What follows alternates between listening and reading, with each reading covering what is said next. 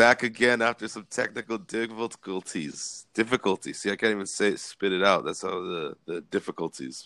Mikey, how you doing? I'm doing fantastic. How you doing, Coach John? I, am making it, making it a little stranded over here in, uh, That's in the all Philippines. we can do. That's all we can I do. I know it, but thank God for technology. Happy to have uh, my good friend and uh, again, you know, I can't say it enough. Uh, someone that you know whose voice uh, I value so much in my life. Someone I consider a mentor and a good friend, even though he's a Laker hater. Uh, Uncle Harris, Rob Harris, A warrior lover. a warrior. okay, no, on time, not hate. It's not hate. we don't want to spread.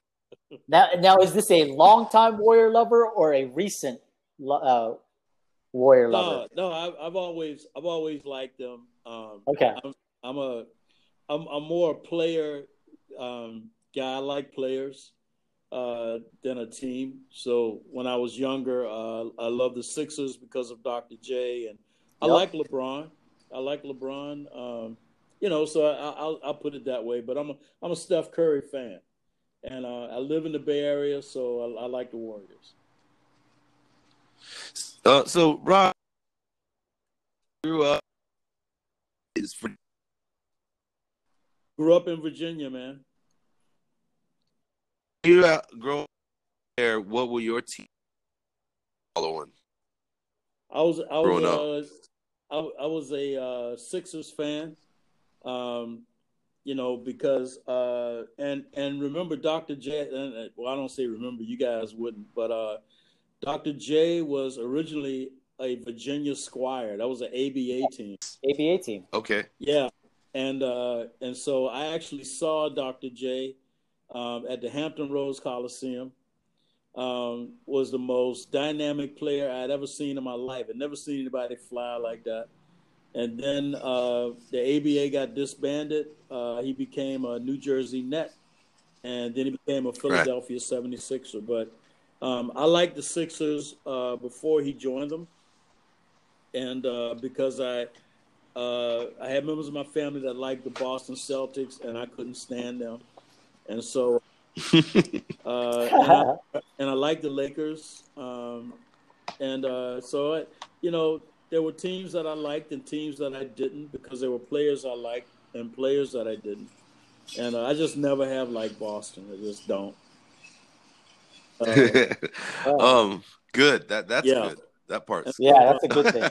And so I like I like the Lakers at different times. Uh, I like the Bad Boy Pistons at certain times. Mhm. I like Chicago when they had uh, Michael Jordan. Michael Jordan was I liked him in North Carolina, and then I loved him when he went Mhm. to uh, Chicago.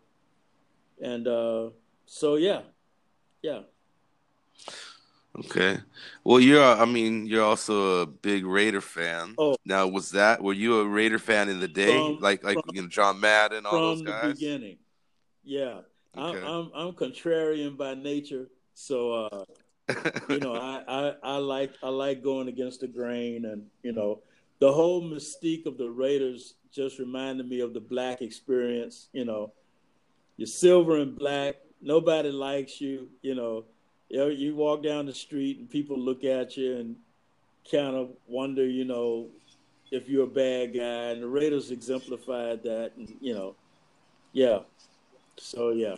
Did well, I mean, when you talk about that, like growing up, was that did you have other friends too who I identify with the Raiders in a Oh, similar absolutely. way, or was it no, just you? absolutely. Okay. Absolutely. No, I, I, a few of my friends were Raider fans, you know, for that reason. Plus, Mhm. Mark da- uh, Al Davis was um, was really on the cutting edge of uh, of the of civil rights in terms of um, you know at one time they had uh, the AFL at that time. Um, they had a, a, a big uh, you know their their championship or their all star. Forgot what it was. I think it was their championship, and it was down in New Orleans. And the uh, some of the hotels down there wouldn't let the black players um, stay in the hotel. So Oh wow. he took the team. He took the team out of the tournament. He said, "We're not going to participate." and um, and so another major hotel down there made accommodations for the black players to be able to um, stay in the hotel with the rest of the players, and uh, that was Al Davis, you know, and so uh, you know he had Al Davis had the first black head coach, the first Latino head coach, um, first woman uh, in the front office, and Amy Trask. Um, he's just been an innovator uh, in in terms of that kind of thing. So, um, you know, the Raiders have have uh, have always been a leader in that regard. So, yeah.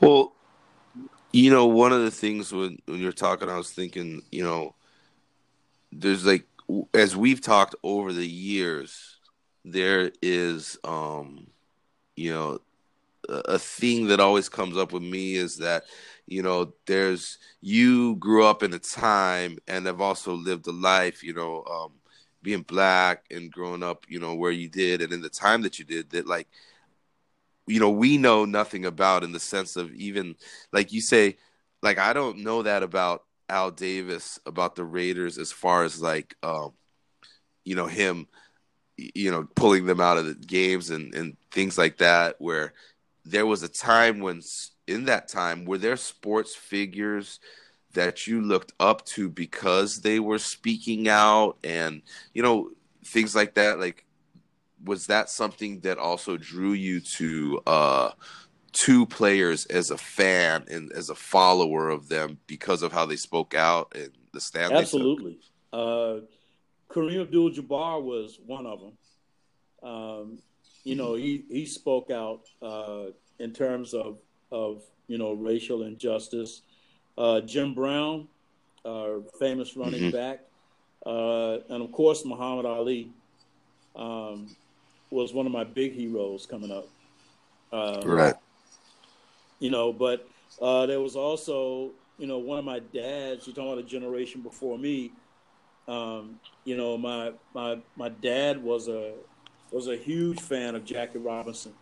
You know, broke okay. the color barrier in baseball. But a lot of people don't remember a guy named Curt Flood. Curt Flood yeah, a, played for the uh, Cardinals. Yes, Curt Flood um, was one of the first ones to say that um, a player should be allowed to be a free agent and not be mm. and not be hemmed in by um, a baseball team or any sport team saying that um, they owned him or they owned his rights.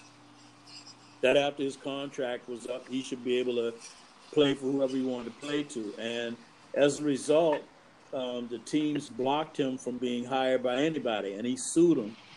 Wow! And he won. Even though he won the lawsuit, he still was, uh, you know, pretty much blackballed.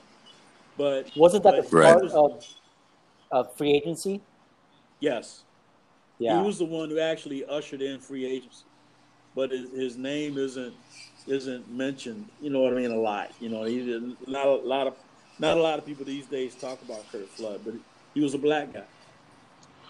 Yeah. So, mm-hmm. um, you know, yeah, there, there, are there are a lot of uh, a lot of guys that I look up to in terms of men just being themselves, and and women too. Um, Althea Gibson, right. and you know, and, and there's just a lot of them, man. Yeah, you know, when um you know, I think of especially now at this time and and but this has just been like a theme with me probably in the last like three years or so, kind of seeing like I, I mean I grew up easy, man. I'll be honest with you. Like I never my my parents, you know, worked hard, but they didn't really like show us like if they were struggling or stuff like that. Right. I um you know, and I don't know. I don't, I don't, know if it's my attitude or whatever, but I don't. I man, I, I, grew up easy, and and sometimes, you know, I don't realize like uh one, like what my parents went through coming like as immigrants, right? But also like when we talk, you and I, I realize like a lot of what um I experience and what even like other immigrants experience like coming to the United States is the the good things and the positive things have so much with the things that we experience have come from things that you experience the hardship that like kind of you experience like i mean you told you used to tell me about like you, you going through uh like um segregated schools and that that changing i mean like i never had to i never had to do that you Yeah. know you know what i mean Yeah, I know what you mean. because of you know what came before us and even before like you know when my parents came and things things like that i mean you know that i, I don't know man i mean like what was that like um It was we talk about go ahead rob go ahead, go ahead. it, it was crazy. Uh, it was absolutely crazy, and I you got to understand, um, you know, from my end, looking back, looking back at it, I I came to a realization that um, the prejudice wasn't just one sided. I mean, um, I was prejudiced also um, growing up, and it wasn't because my parents didn't teach me, try to teach me something different. It was because I had influences on me at the time who were trying to help, uh, who were trying to persuade me to be, um, you know, prejudiced towards white people, which I which I became. But it's not like I didn't have a lot of help. right I was surrounded by um, segregation at the time, um, and so um, I, will give you an example of uh, just what my neighborhood was like uh, when my daughter, who was 12 years old at the time, um, and we were living out in California, and she wanted to go spend um, Christmas on the East Coast with my parents uh, by herself. And she's 30 now. So, um, you know, that you, that wasn't actually that long ago, relatively. Mhm.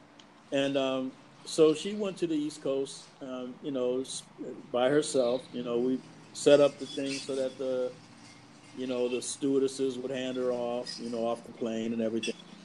And um, so my parents picked her up, drove her to their house, and she had been there about, I don't know, maybe four or five days. And she whispered to me, she said, over the phone, she said, Dad, it is so weird. And I said, What? She said, Where are all the white people at? And I just I started laughing because I, I had forgot about the fact that my, my parents live in an all black neighborhood. And it had been all black all my entire life. I mean, it had never changed. wow Um, and so when she went to the grocery store, she saw nothing but black people. Um, when she went to church with them, she saw nothing but black people. Um, and the neighborhood was nothing but black people. And it was so foreign to her. Um, and it, it, it just made me thankful that she wasn't raised that way. She was raised out here in California. And we have, you know, the Rainbow Coalition out here. You know, it's just yeah on on my street there's every nationality and race and everything else you know what i mean it's international on yeah so uh, Absolutely. I, I- think I think that's another thing that I, I look back at my experience. Like you know, Mike and I, we grew up in California. right You know, we grew up in schools where, like, I mean, a lot, at least like in the elementary schools, like almost everybody was represented fairly equally as far as like you know nationalities, ethnic backgrounds, and stuff. So, I mean, in, in some cases, it looked like there was more like brown and yellow people rather than white people. You, Right. you know what I mean? Like Right. because we're all equal. If we're all, you know, but it's just uh and, and you don't know if you grow up your whole life in one part of the US, they're like it's different. It's different in other places, uh, you know? it's very different i mean i my first six years um, to sixth grade um, my first six years of school uh, i was in an all black elementary school. And you know i didn't i didn't pay attention because when you're a kid you don't know better. But all of my math books and english books you know how you have the pages where there are quizzes and then there are tests at the end of each chapter? Um, the answers would be filled in in pencil you know or they would be Yeah.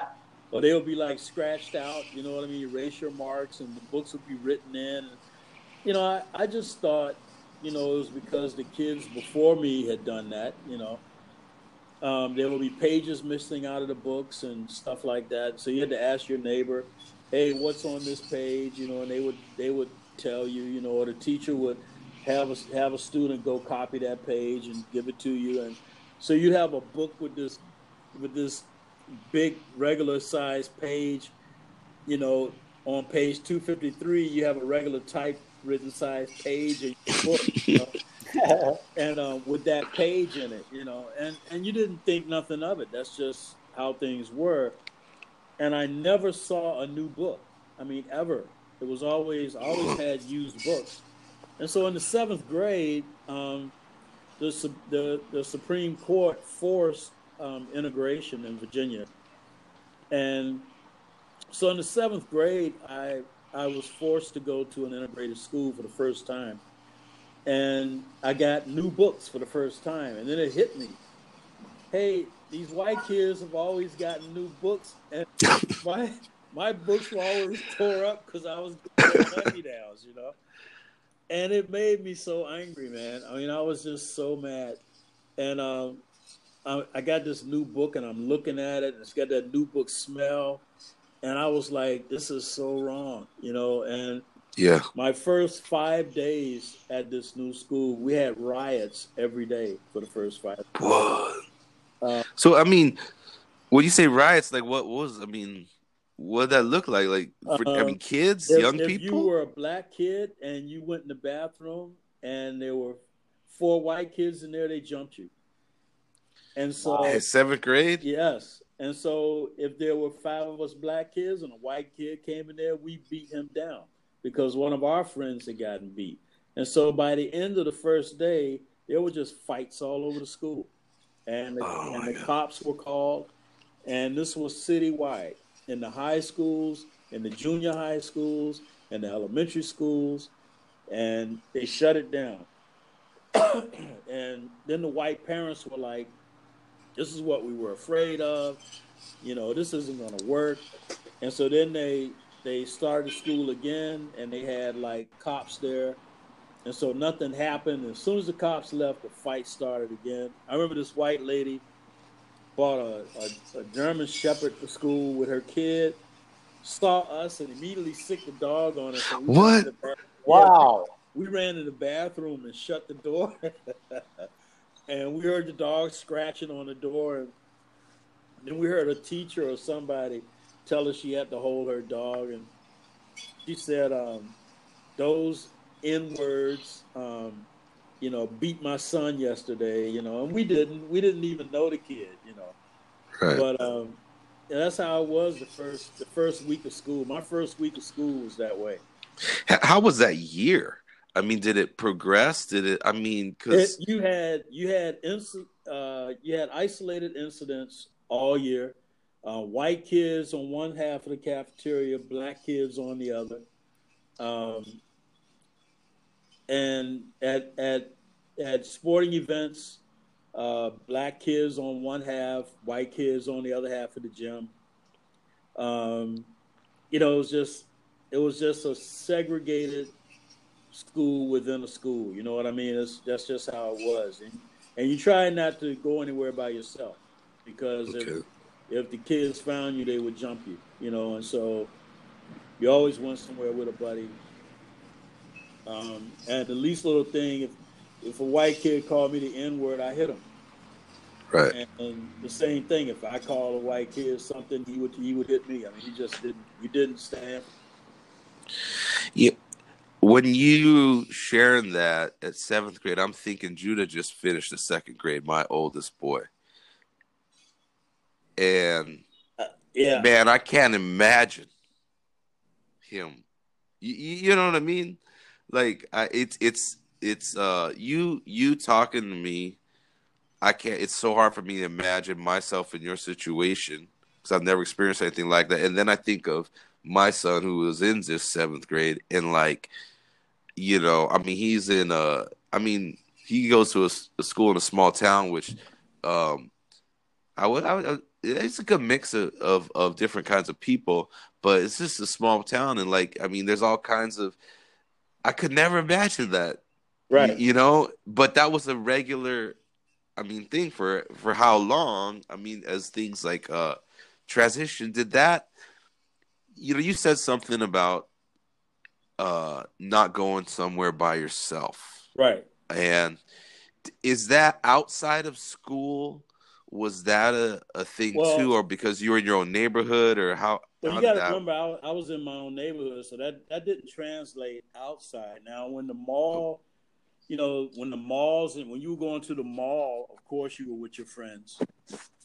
Um, you didn't go to white areas by yourself, or or there was a chance that you um, you could get hurt.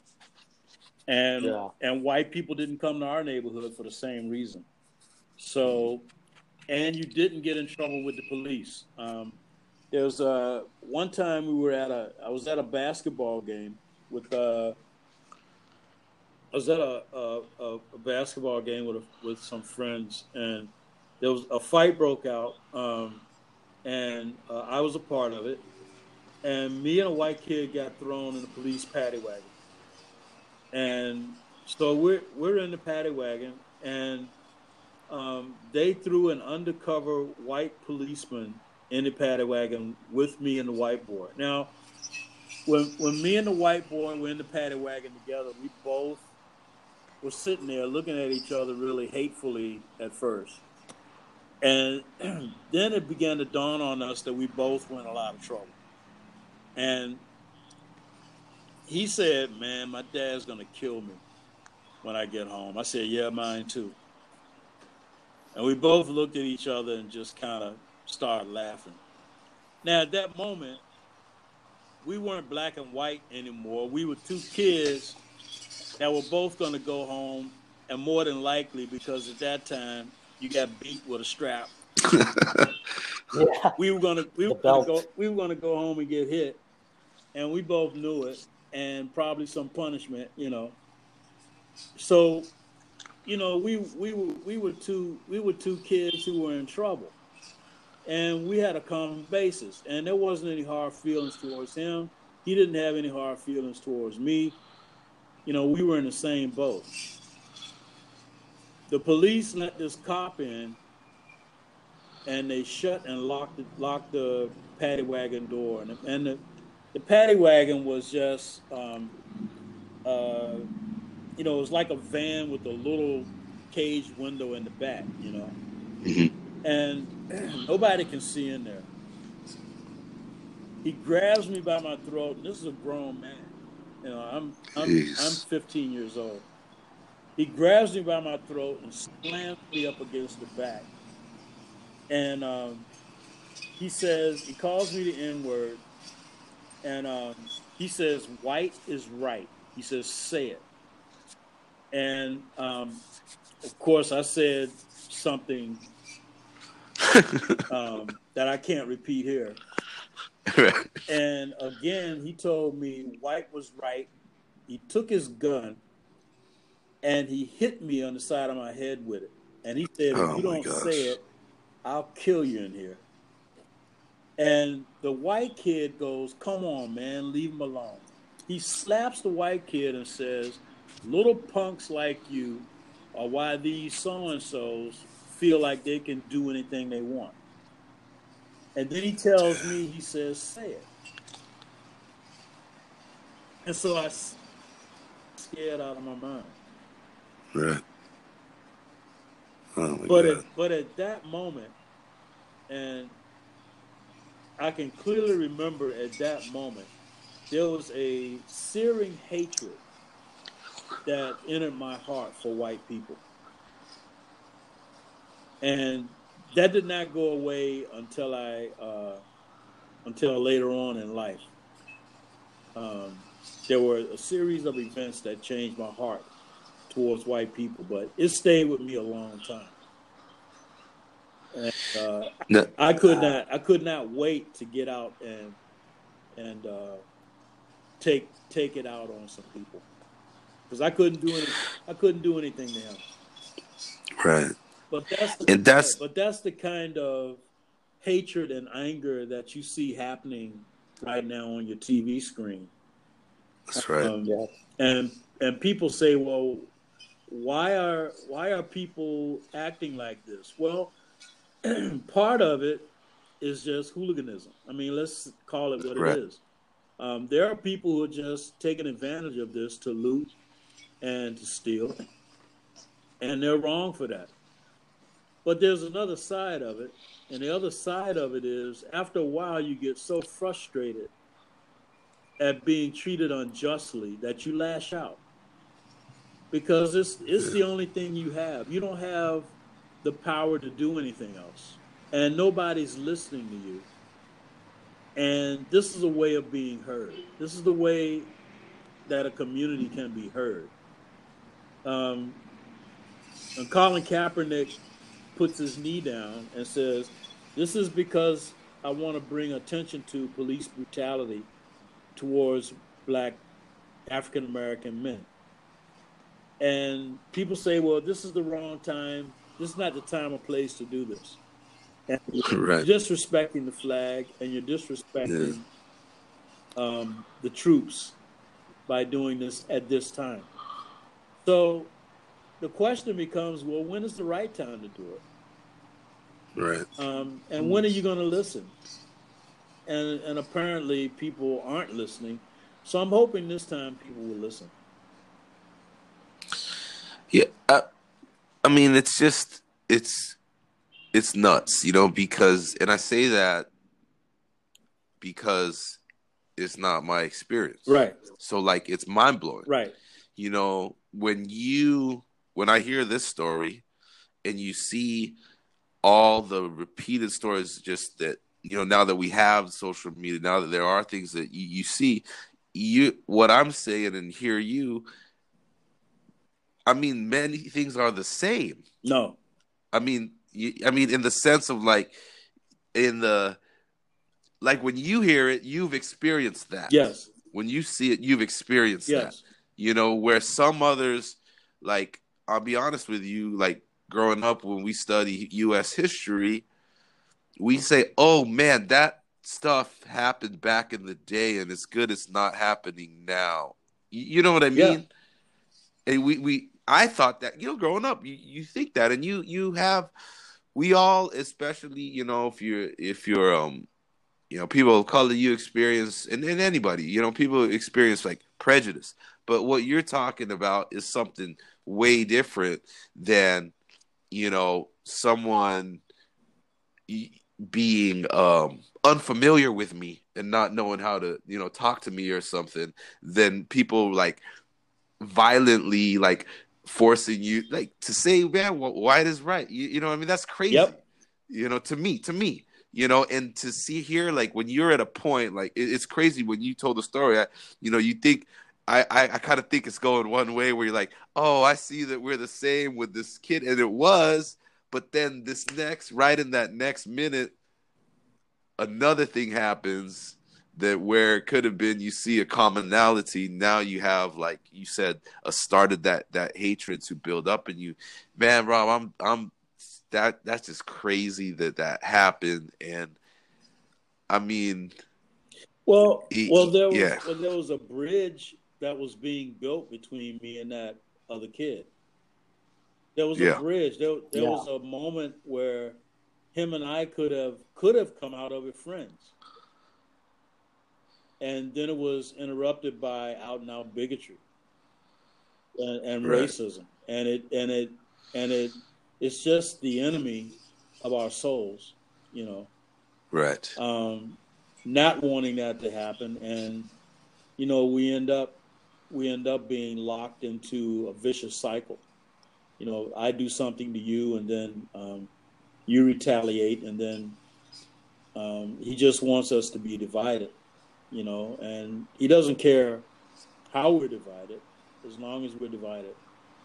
And so, um, you know, people people either throw throw fire on that and make it worse, mm-hmm. or they do things that make it better.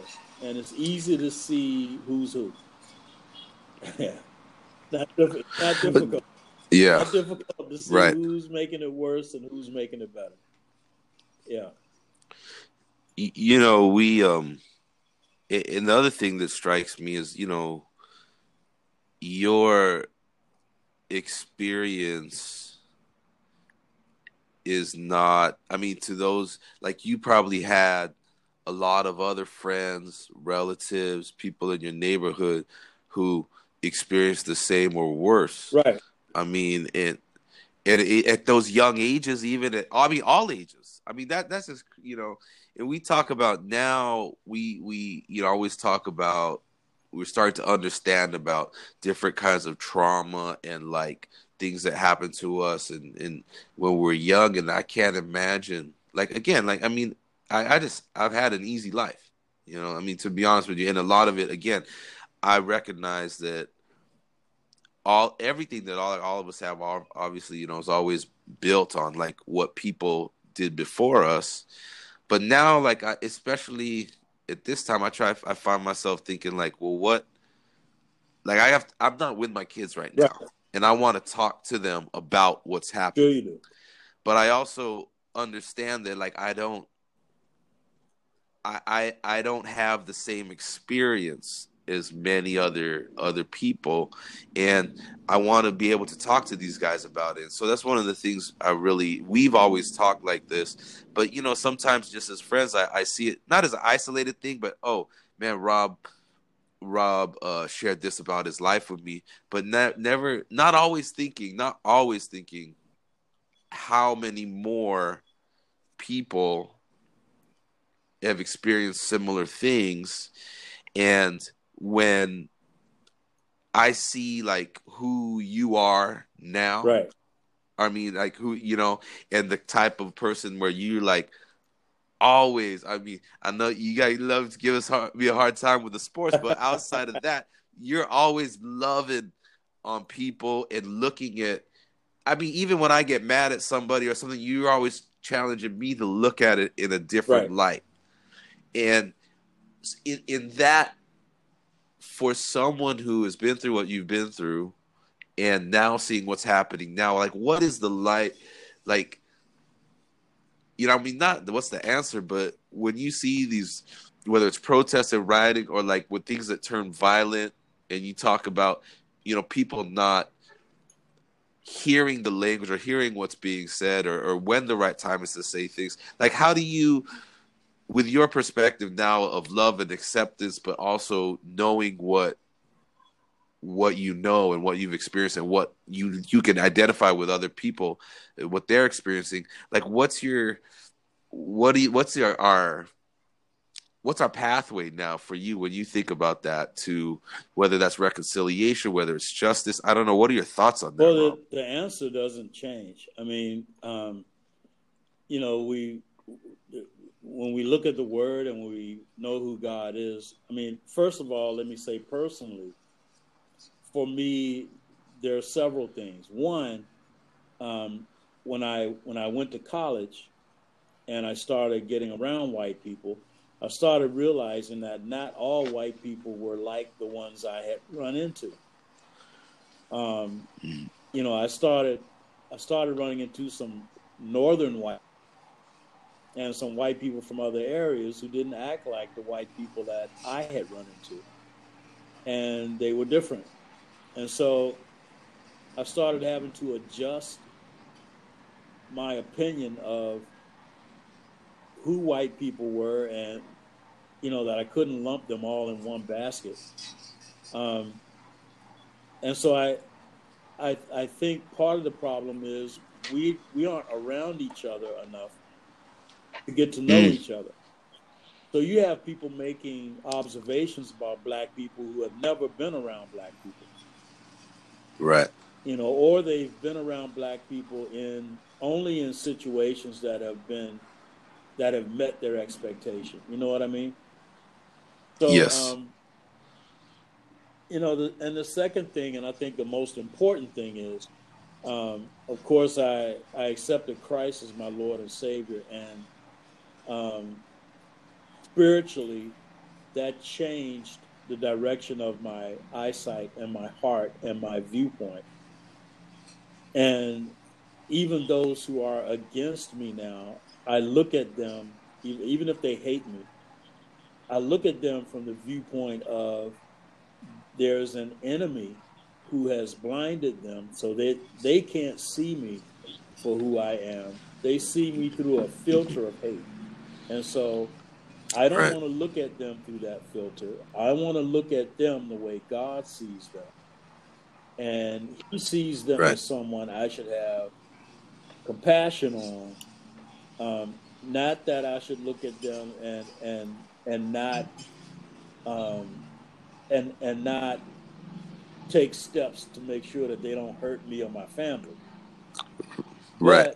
But, um, at the same time, I should be looking for a way to build a bridge that will cause them to change their thinking, especially as it as it pertains to Christ, and especially as it pertains to reconciliation. Um, and so those things should be foremost in my mind, um, and definitely not hatred. And I think the best examples we see of that kind of that kind of thinking especially in the Bible, there are passages that tell us the keys. One is a soft answer turns away wrath. If I have somebody calling me names and I'm calling names back, then that's that's pouring fire on the situation. but if I'm trying to speak wisdom and I'm trying to speak it in a calm way, um, that might de-escalate the situation. One of the most poignant things I saw was a group of protesters, um, and some of them were kneeling, and then the policemen began to kneel too. And I think this was in Atlanta. And when the policemen Right. kneeled down, the rest of the protesters kneeled down, the rest of the policemen kneeled down, and that whole thing became a peaceful, calm protest with no looting, no violence, no arrest, um, you know, the Bible has answers. We just have to use them. You know? Yeah, I, I think that you know you had mentioned to me before, and I and I agree with you. Like you know that's definitely you know building bridges, and you know like you, a soft answer turns away. wrath. I mean the way you explained that, and you know, but is you explained to me before, you know, when you were younger, like there was also this kind of expectation, like if you didn't react a certain way to something, then like your friends or things people around you didn't think you were doing something right like if you didn't you know beat a guy or throw punches or if you didn't if someone said something you didn't stand Right. up E- e- how, how, do we um how, how do we fight that with you know where people think like man hey because they did that to me i got to do it Right. you know you know and and i mean that becomes really like you know we sometimes we take on that that uh um, i don't know what you want to call it but like you know hey he says something about my mom's or he says that you know man, i gotta do something you know i got you, you know it but nothing physical has happened but these words you, you know then oh man i'm less of a man if i don't react this Well- way well- in among my Well, I- peers I, believe then Pride. I believe then you're letting the environment. Um, I believe Right. then you're letting the environment and you're letting others dictate who you are.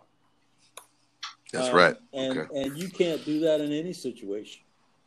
You you have to Right. determine before you get into a situation who you are. I think that is the most important question that you have to settle about yourself. Who am I? Right. And then part of part of having integrity is that you then let that determine how you how you handle a situation, no matter what situation you find yourself in. Um, who am Yeah. I? And and that determines how I react. That determines how I respond. Is this in alignment with who I am? And if I say I'm a Christian, if I say I'm controlled by the Holy Spirit, if I say God is the most important person in my life, then that has to dictate how I respond. And if, Right. if that's if that's more important to me than how I look, right then that's going to be the overriding thing. Now that doesn't mean that I let somebody beat me to a pulp. And I think that's what Mhm. part of your jujitsu classes and things like that are about. I can I can defend myself, you know, without without going out of my way to hurt someone. You know what I mean? But yes, but at the yes. same time, even in doing that, I can try to get to a point where someone realizes they don't they don't want to fight me, and hey, let's end this. You know what I mean? Right. Yeah, absolutely. I mean, because I, you know, those are just some of the the things that we hear, and again, like you said, if you don't know who you are, it's kind of like you can be swayed like oh yeah that does sound right. That does sound right man. You can't let people you know do this and that. And and i mean yeah i mean man you know we had it's funny because we had uh you know a lot of these discussions. And and again i i really appreciate you coming on here because like you said i mean i'll be honest like when you go oh some people aren't we aren't around each other enough right, right? Like like if you uh, you know we have all like a million friends on Facebook, yep. right? And you're like, but you're, you're not really my friend. Not that I'm not friendly to you or I don't respect you or something, but do we eat together? Right. Do we talk about real stuff in right. life? You know, do we give each other a hard time? Right. You know what I mean? Like that's what we, you and I consider friends. And if I'm saying like, you know, I've been, I've had a lot of like black teammates you know, I've had uh, uh, you know people that you know during school I'm close to and things like that. But like in my life right now, like I mean, you're someone who is black who's grown up in America that is someone I consider a mentor, someone that I know cares for me and things like that. So of course, I'm going to talk to you to get us that, you know, because I know right. we're friends, right. we're close, you know, and I don't, you know, a lot of people don't have that. And the other side is, I wanted to ask you, you do a lot of work in um, South yes. Africa. And you know, I, I, was online the other day, and um, I had I had read uh, there was a basketball player here in the Philippines, and he's he's from I think he's from Cameroon or something, and some other guys from Africa were talking. He was like trying to um, share voices opinion on what's happening in uh, racism in America, and there was some uh, um, other um, guys from Africa who were commenting like, you know, they didn't really understand it. You know, they they and and they were just like, yo, man, those guys just come back here, man. People are gonna love you here. Like these, you know, and they just didn't get it. They, you know, and I didn't, I, I, I didn't go deep enough, and I don't know anybody from Africa as a what friend. You, wait, wait, what do you but, mean? Why don't we just go back to Africa? No, I mean there was guys saying like they're gonna hate them there. The the American blacks. He said they're gonna hate them there, and they, that's what this guy was saying. He, the the guy who I followed didn't agree with it, but this is what he was saying. Why do you post something for these guys? They should just come here where they're loved and where we'll you know that was his i don't know if that's true. I don't know any of african people but that's what he was saying. He's like they're not going to be accepted there. Just let them come here and we can invest in africa you know? And then they you know the the conversation started talking about a lot of uh, black americans or people from africa have gone to america who are investing in africa you know? And that's where the conversation went. But i thought it was so interesting. I was like wow that's I never heard anything like that where like an like the it didn't seem and again this is online yeah. okay? So it didn't seem that this person from africa had and he said it actually that he didn't really sympathize with um african americans because he was like he he didn't think the, it would ever change. They should just come back here. That i mean you know i i never heard anything said like that before. Um and you have been in Africa a lot. I don't know what is the. I mean, I don't know, Rob. What do you think about that? And and with your work in in South Africa, where there has been like a long history of like the apartheid and you know segregation. I mean, how has that kind of impacted you being over there and being in Africa? And then, I mean, I don't know if you want to respond to like what that I read. I don't. I know if I did it justice, but that's kind of just took me aback when I had read that that post. Yeah, uh, it it varies. Um, you know, I've I've talked to Africans who who really don't have a high regard for African Americans, and it, it, was surprising. Um, but but they don't. Um, and for various reasons. Um, and then there are those who do. There are those who there are those who do have a regard for the struggle that we've been through and do see value um, in us as people. Um, mm-hmm. But you got to understand that um, Africans have a, a slanted view of African Americans um, in the same way that Americans have a slanted view of Africans. Um, mm-hmm. We don't we don't have a we don't have a true view of Africa. Um, we have a view that's been based on what we see on TV. Um, right. If you go to Africa, man, it is first of all a huge continent. It is it is the biggest continent in the world. Um, you know, just in, in terms of, uh, you know, it you can you can fit. I think the last map I looked at, you can fit Brazil, the United States, um, all of Europe, um, China. You can fit uh, all these nations in the continent of Africa. You know, wow. And, and and people don't realize that because the the world map that you see, the African continent has been shrunk to make hmm. it more, I don't know, appealing to to Western sensibilities the actual okay. land mass of the continent is huge. So we don't we don't have a a true idea of what that continent is like. First of all, it is mm. it is wealthy beyond imagining, which is why a lot of nations still go in to take from it.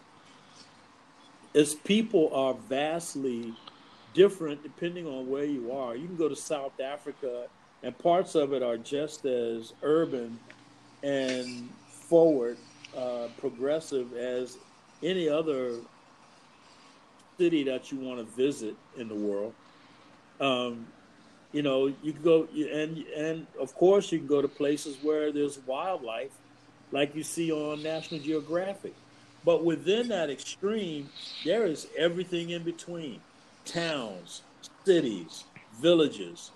Um, it's just a vast continent, man, that you can't you you can't get your head around and you can't group it into one monolithic thing.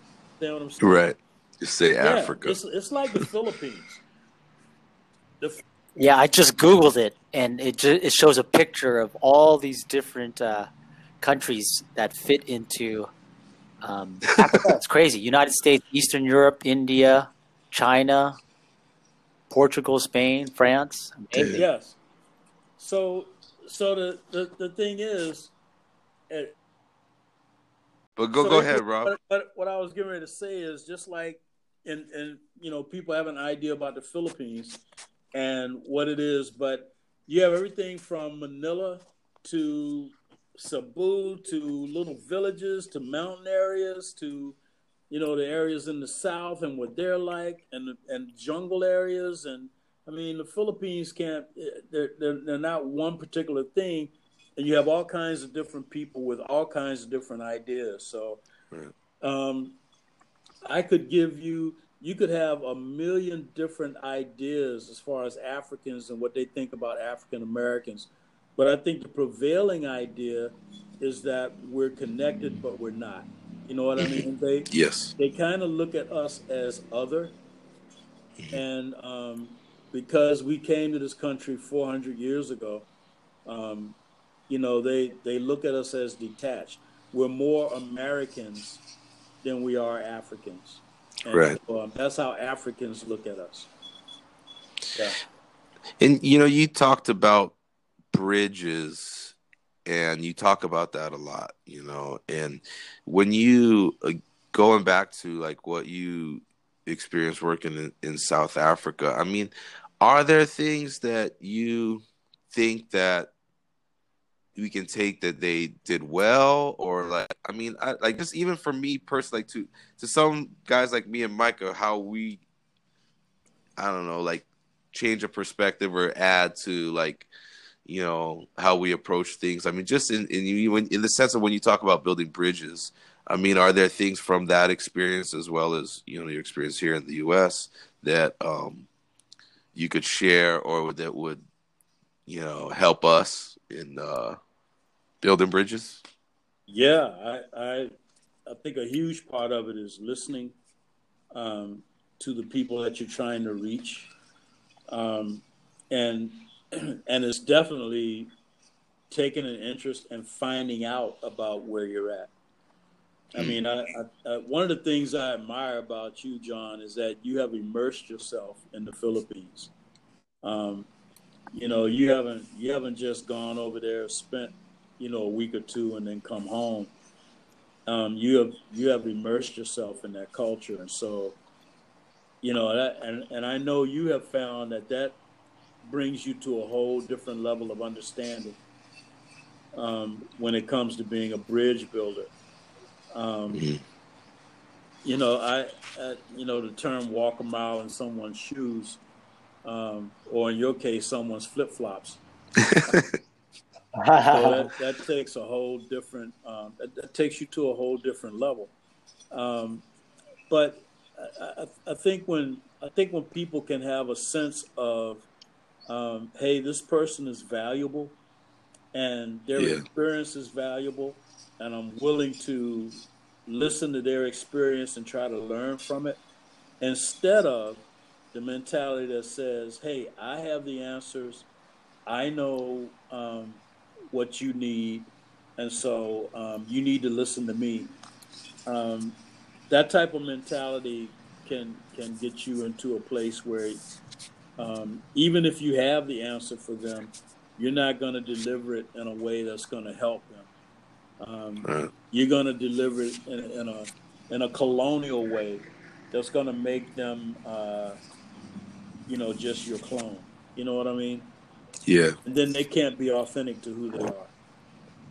Yeah. Rob, so I wanted to ask you a question, uh, yeah. just to backtrack with John, uh, you know, with his son, and just how to speak to him about these situations and how to, um, you know, just kind of prepare him as he moves along um, in uh, teenage years and uh, as as a young adult, and um, being aware of what's going on now, and also, like you said, um, we've said, bridge um, the gap so that th- there's a better understanding of everything and how we can be better as a um, as a whole.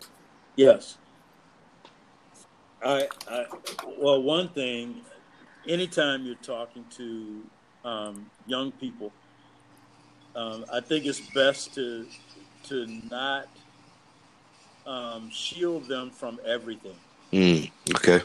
Um, what I mean is that a lot of times, and I, and I think this is why sometimes um, white kids are are unprepared to deal with racism and, and don't want to deal with it is because their parents shield them from the conversation.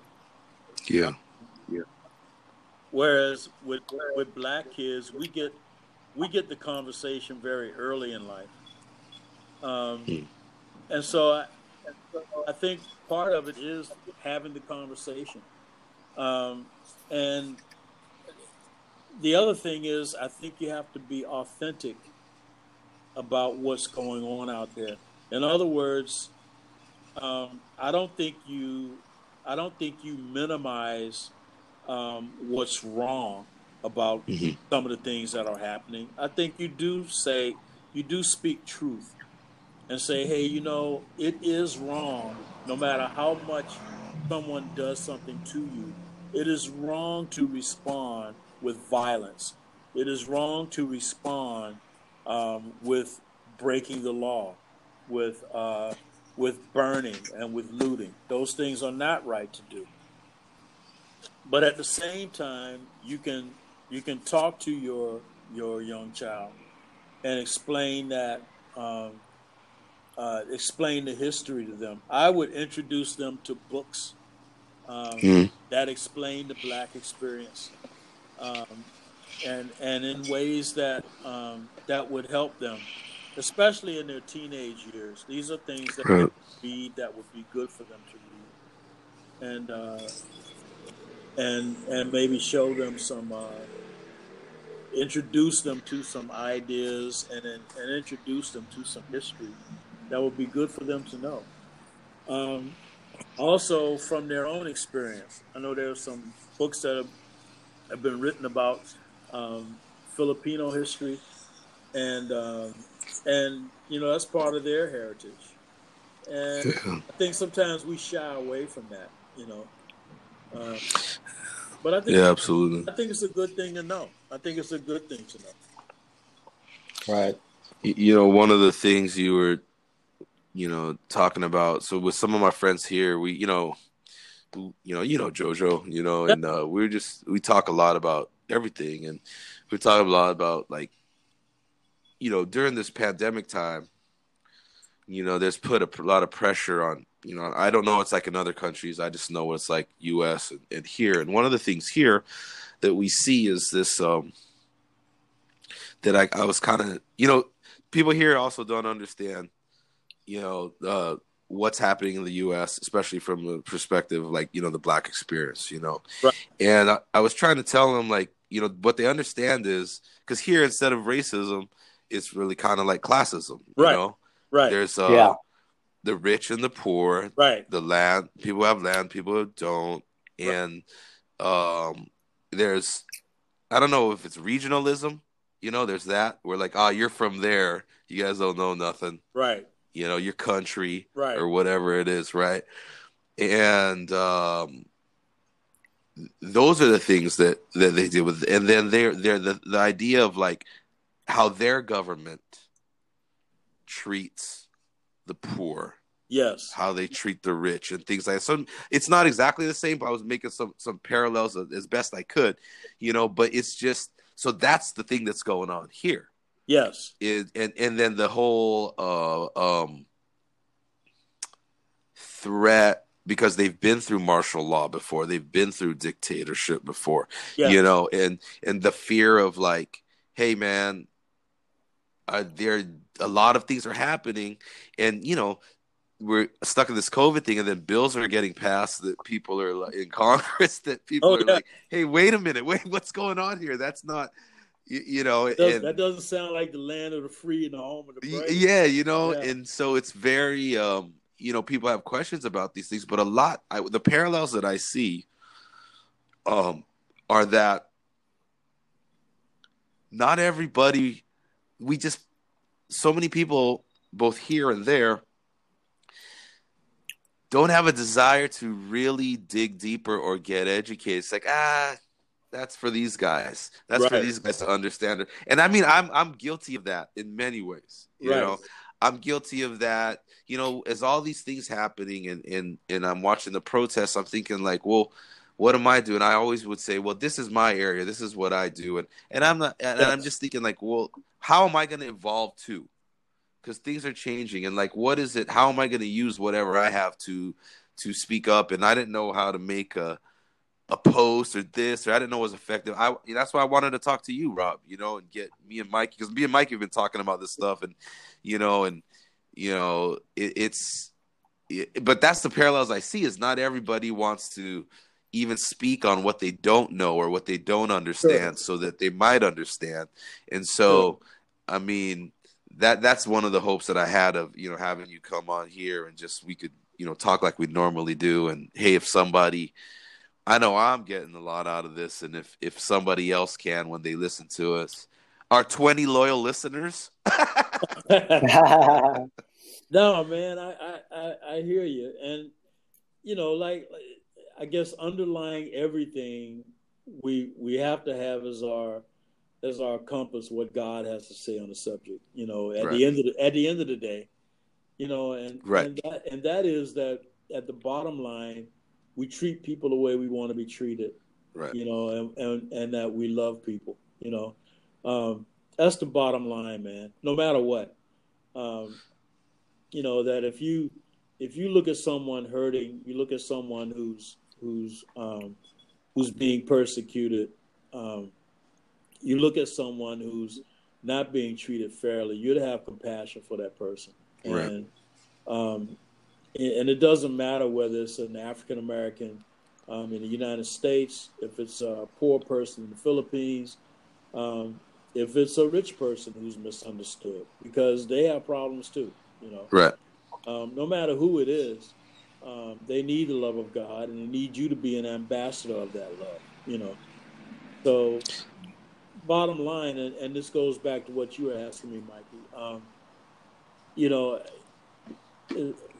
you you try to educate your kids and talk to your kids and give them the information, but at the end of the day, you also say, hey, you know, um, you have to respond the way God, um, way the Holy Spirit instructs us to respond, and that's the most important thing. That's the thing that we want to leave people with is that is that they've they've encountered God through us, and so uh, right. I would say that's that's the overall thing, man. But um, you know, in terms of us standing up, you know, you know, my main my main thing to um, people of other races when it comes to African, me being an African American, I just want people to stand up, man. I I just want people when they hear someone say something um, that's derogatory, and they know it's not true because they know me um, or they know someone else, to have the courage to say, you know what, that's not true. You know, all yeah. all black people aren't like that, or black people aren't like that. You know, right. I, I, just want people to start speaking um, truth to power, or speaking truth to lies. You know, that's all I want, man. You know, you don't have to go protest. You know, you don't have to write a letter to your congressman. You know, I, am not. I'm not asking for that. I'm just asking for people to to to to stand up and speak out. You know, that's my yeah. that's my that's the main thing I ask people to do. Yeah. That's a good point. Yep. Because when I hear people say things about Filipinos that I know aren't true, I speak out, man. Mm-hmm. Say, you know what? I got Filipino friends, man, and you know they aren't all after your jobs. Okay, you know, I, you know, I say that, you know, and um, you know, I, I, just I speak truth. You know, I, I say, hey, look, they're coming to this country looking for opportunities just like everyone else, and they're hardworking people. They love their families, and um, and they love karaoke. You know. Yeah, man. Well said. Well said. Yeah. Well, yeah, man. I, I think, like you said, you know, we, you know, what, what the word says, you know, you know, treat people how you want to be treated, and and I think like what you said too before, like knowing who you are, Rob, like that's part of it too. You know, it's like you know knowing that if you don't, it's hard to value other people if you don't have that value for yourself. Right. Right. I, you know, I, you know, it, it's a two way street. I don't. I have, I have, uh, I have family that's black, man, and I when they say wrong things about white people, you know, I, I tell them. I say, hey, look, dude, all white people aren't like that, and you can't, you can't, you can't paint white people with that broad brush, you know, because it's not true. Especially me being married to a white woman, you know.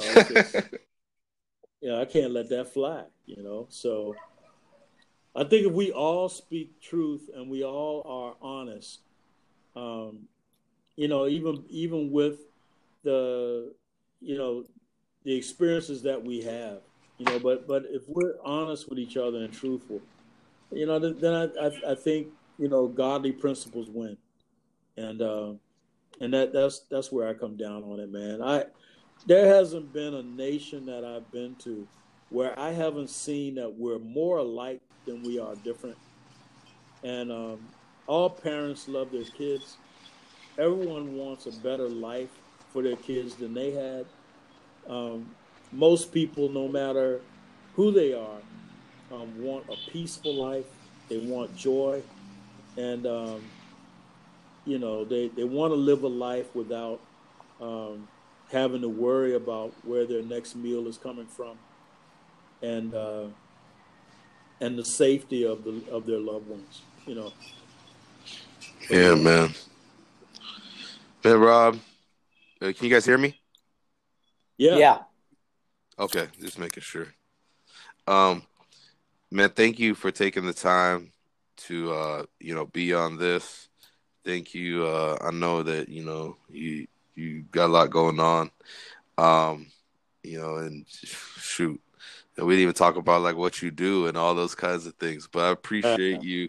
Hope you can come on again. We can uh, talk about some more stuff. Anytime. Um, I, I would I would be happy anytime to come on and talk to you about why the Warriors are going to be better than the Lakers next year. Uh, oh my gosh! Oh my gosh! Hey, this is going to be the most important championship ever. When we win this, the COVID championship. All right, it's going to uh, happen, Uncle Rob, mean, Uncle Harris. You mean when the Clippers it's, win? No, no, no, sir. Clippers it's going to bring LA. It's going to bring LA together. And the Clippers, oh, that ain't going to no, happen. Now, never. That bridge will never be. that ain't hey, listen. The Clippers been eating Cheetos. They're getting fat. LeBron's been working out, man. I seen it. All right, don't worry. We're gonna be all right. oh man, that's the thing. Gosh. Yeah. But, next, next. Yeah. Next year when we get Giannis See, I knew that was gonna come up because all these warrior guys start posting these things. I'm like, this is what we're really trying to do. We're getting ready, you know. And I'm like, oh man, come on, man. Next uh, year when we uh. get Giannis, it's gonna be all over. we'll see. We'll see. But hey, you know, I'm stuck here right now in the Philippines, you know, and, and I'm, I'm hoping to get home. You, yeah, please. I'm, I'm yeah. hoping to get home sometime in the you know next hopefully 10 12 days or something like that but yeah. we got to get together rob. We come and we could do this from your house man. Just you know hang out um and, there, and, and you know flights, do it again. are there flights out of Bacolod now? Well uh there have been uh like these special flights that have been bringing in like o- overseas workers. Yeah. You know and so um i'm seeing if we if they don't open up next week, if somehow I can get on one of the, because you know you got to fly here, and then they got to fly back to Manila. Yeah, so I don't know go. who's on those flights. Yeah. So I mean, you know, it, it's like each time it's become more. uh Each time they they announce that they're not having flights, it you know it makes me go more and more towards that kind of like emergency special route. And hey, so actually they, today, hey, do they have do they have ships that that sail well, they're not supposed to have that. That's also on a ban. Okay. So like the the um the ships to they're having only cargo. Gotcha. But yeah, there are like passenger ships that you can take to Manila and stuff. So yeah, man. I, actually, right now I'm gonna go uh um do some of my travel documents because they got to process some, I think, some health things if you're gonna leave on one of these special flights. You know, to make sure you don't have the disease or the virus or something like that. So yeah, that's that's my that's what my day looks like. You know, I'm just getting started. You guys are wrapping it up over there. So all right, man. All right, all right, Rob. Pleasure meeting you. Know, you too, Mikey. You take care, man. Yeah. All right, we'll talk again. All right. Buhay and well, guys. Talk to you soon. Later, bro.